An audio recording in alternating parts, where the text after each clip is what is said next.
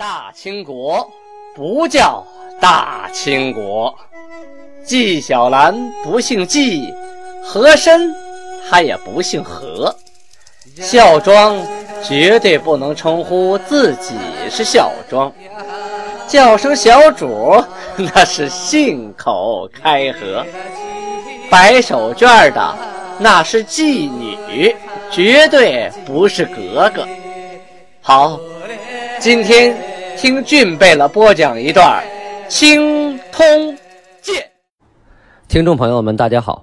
上次我们讲到清太祖天命九年，农历甲子年，公元一六二四年二月初一，档案记载，努尔哈赤啊与蒙古诸部联姻通好。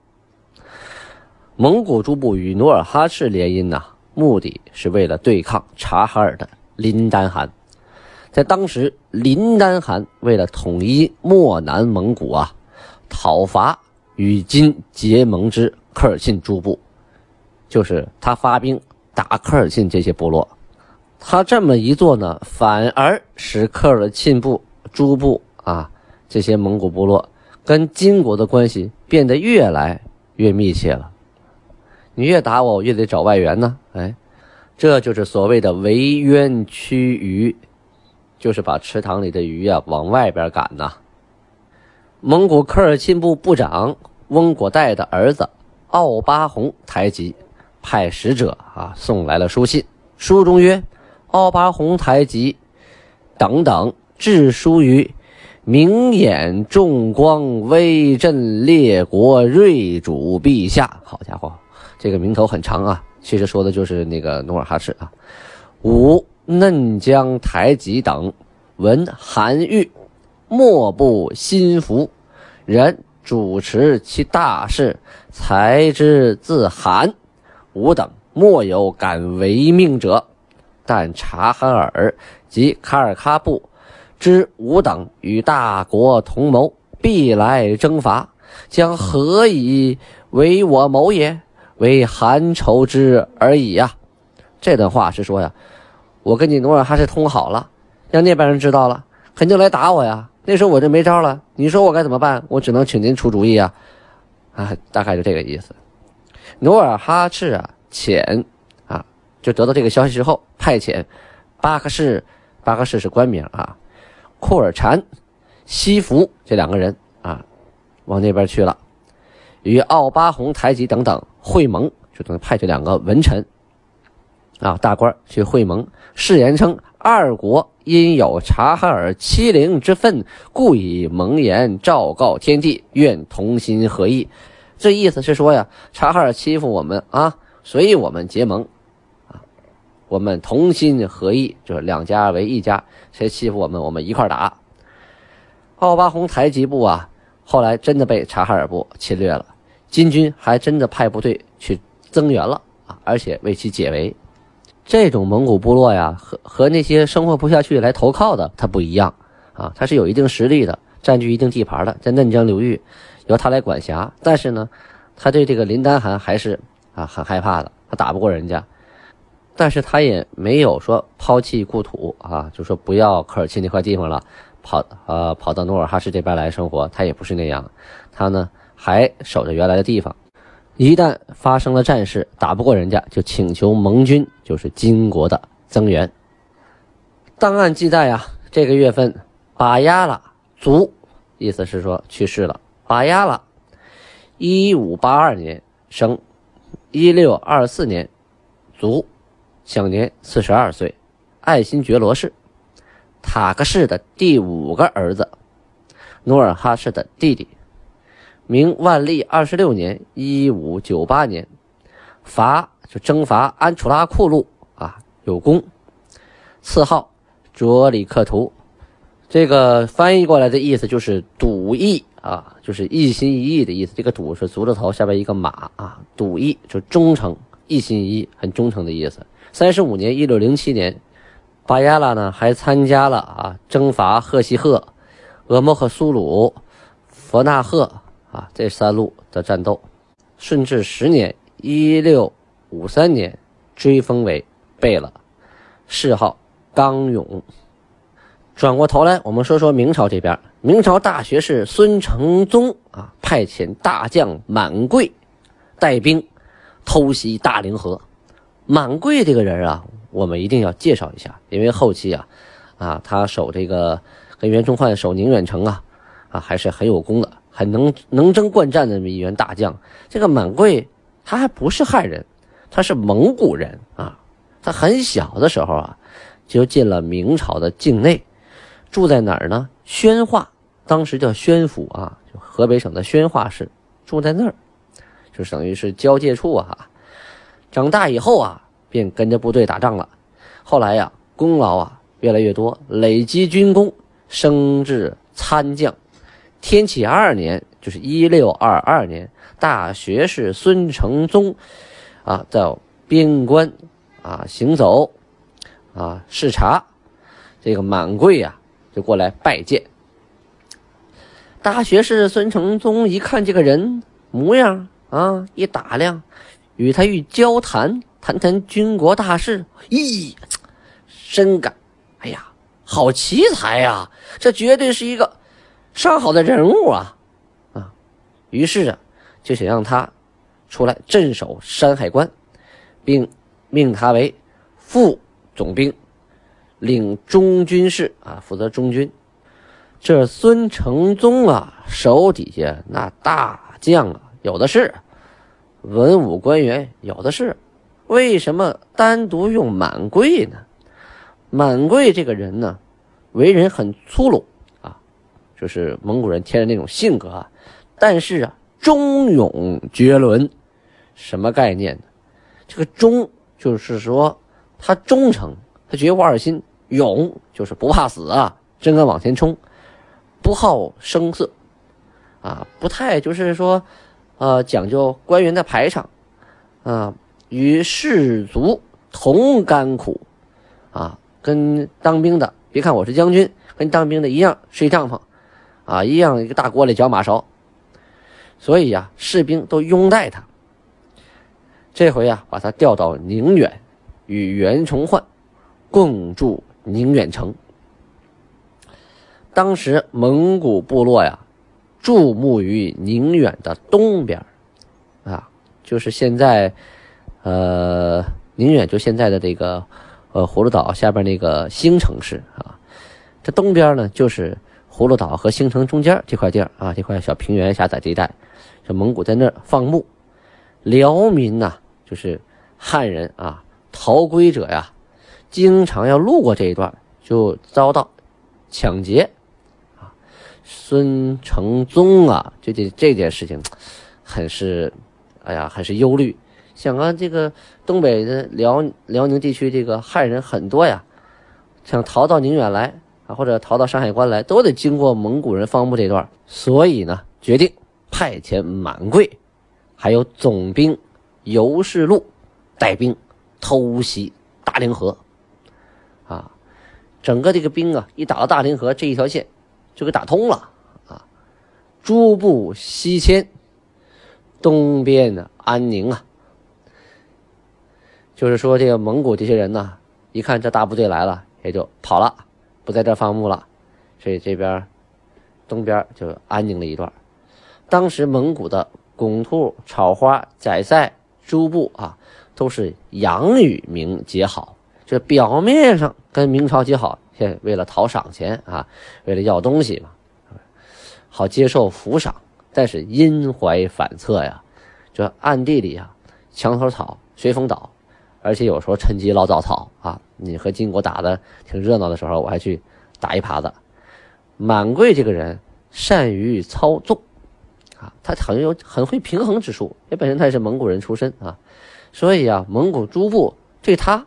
非常的服气，每年到了该给抚赏的时候啊，他一分钱就是一两银子，他也不克扣，都照数发给对方。所以啊，蒙古诸部对他是越来越服气了。开始的时候啊，城中郭外是一望秋虚啊，什么意思？就是那个时候都在城里住，这城外不安全，往城外一望啊，郊区啊全是废墟。这个时候呢，大家不害怕了。啊，因为有了这个城，有了部队做后盾，军民五万余户啊，就开始出城屯种啊，屯种远至多少？五十里以外啊，一眼望不到边，全是良田。那你有了这个，那就不愁吃喝了。部队不愁吃喝，大家老百姓也踏实，大家都来归附，在这种地安全。哎，有当兵的保护，不怕蒙古人，也不怕金国人。孙承宗啊，一看这事儿办得漂亮啊！本来我们在关外已经没有什么据点了，这回建了个宁远城，周围五十里还都变成良田了，啊，就上奏皇上，表彰其功劳，升他为都督佥事，加衔为。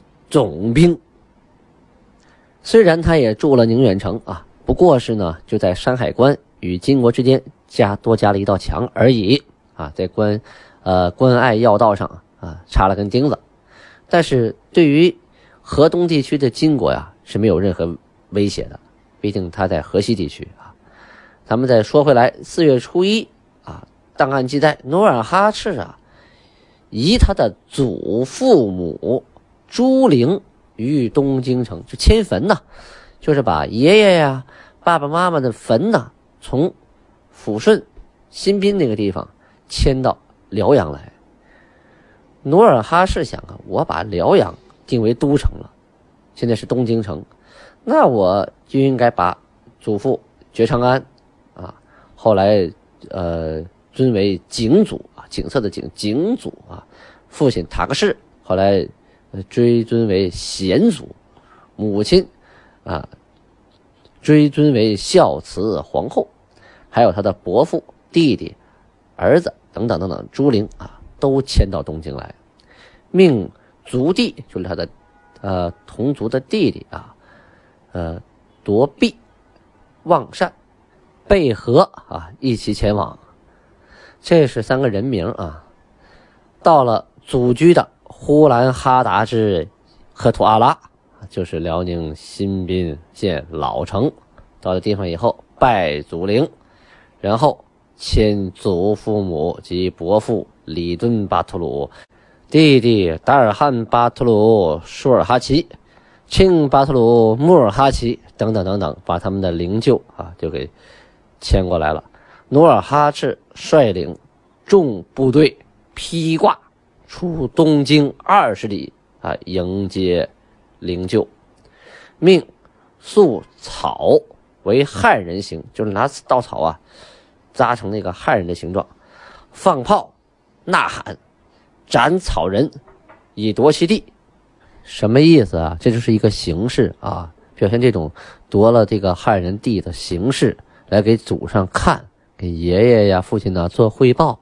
让他们看看，你看努尔哈赤，我今天为你们报仇了，已经夺下了汉人的地啊，杀了汉人，呃，你们应该瞑目了，应该安息了。我要把你们迁到这边来居住，你们踏踏实实的吧。这地方的汉人被我赶走了，地是我们女真人的了。灵柩迁过来之后，安葬在何处呢？选在了东京城东北四里外山岗上，建立了陵寝。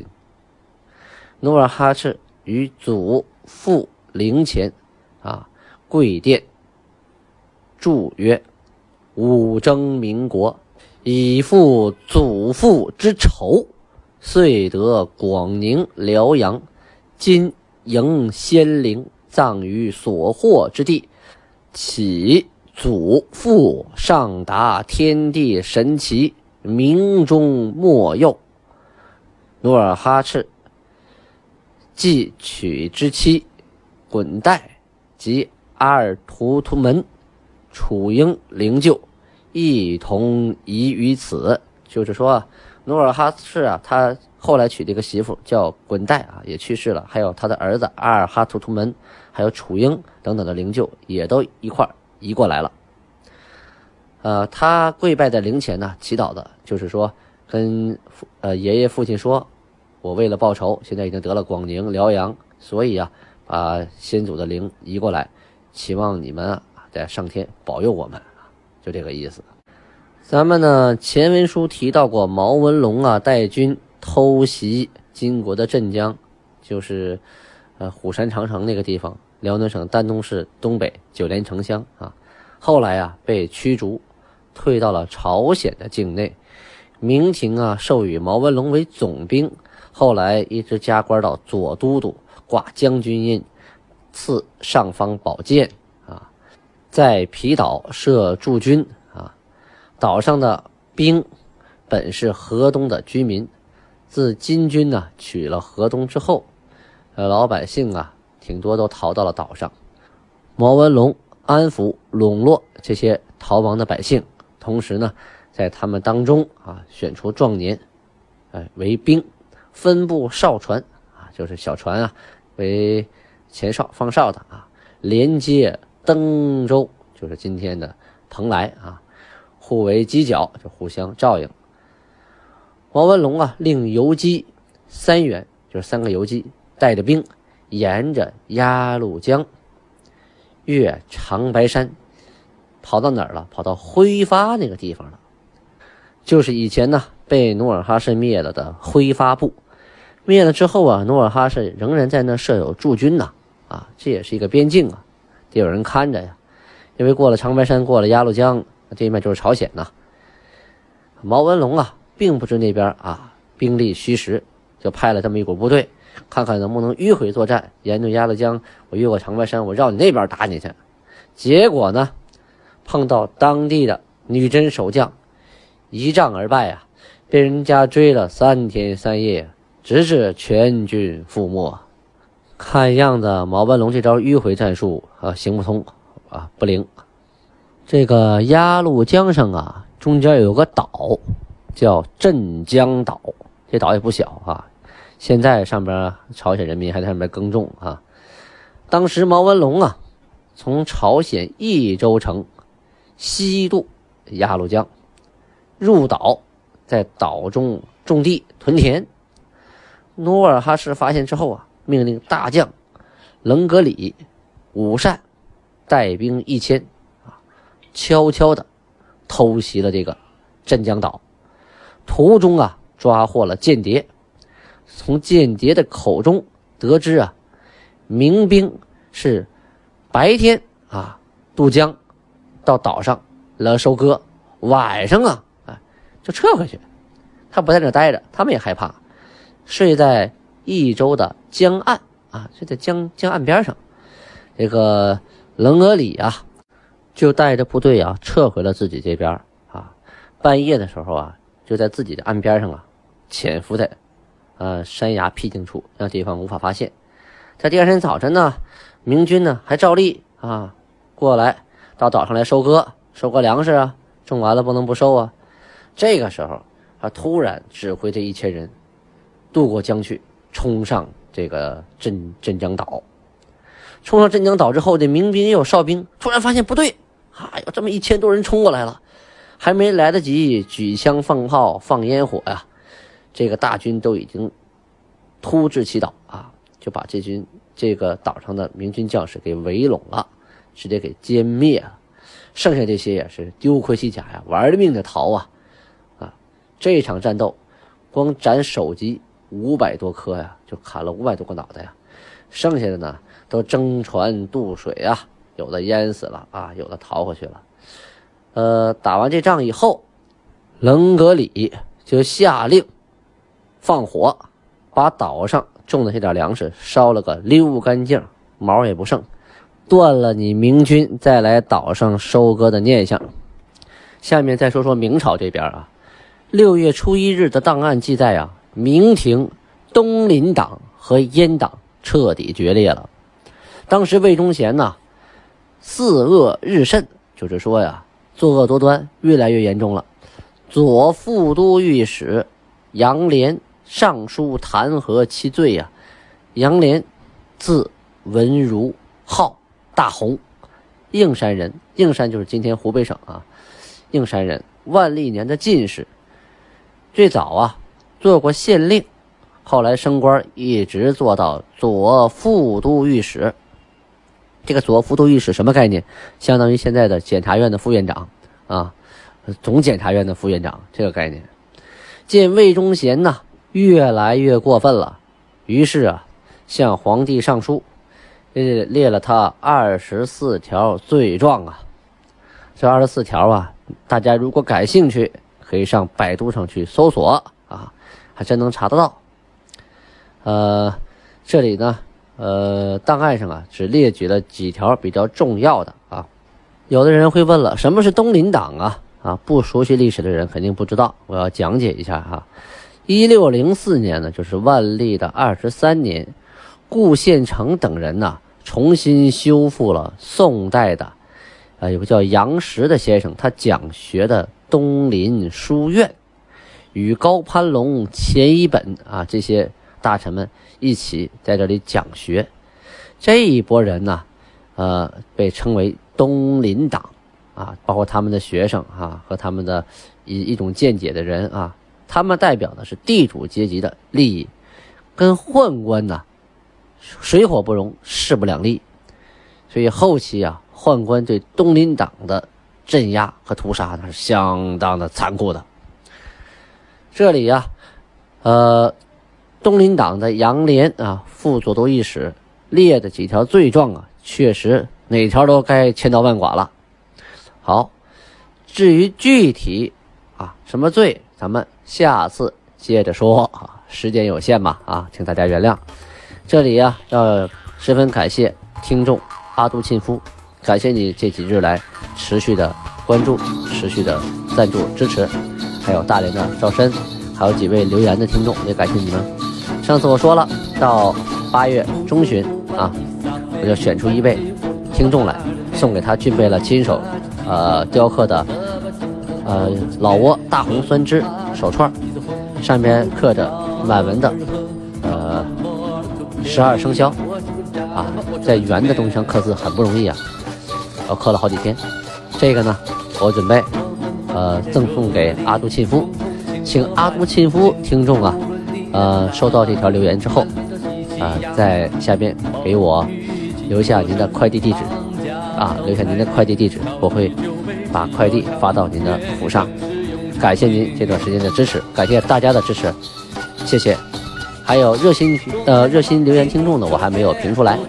呃，那个大红村这的牙签盒啊，正在雕刻当中，上面刻的是满汉双文的“紫气东来”。呃，过几天我就会选出这名幸运听众啊，把这个呃雕刻的满汉双文的牙签盒。大红酸枝的啊，发快递发到您的府上。好，咱们明天再见。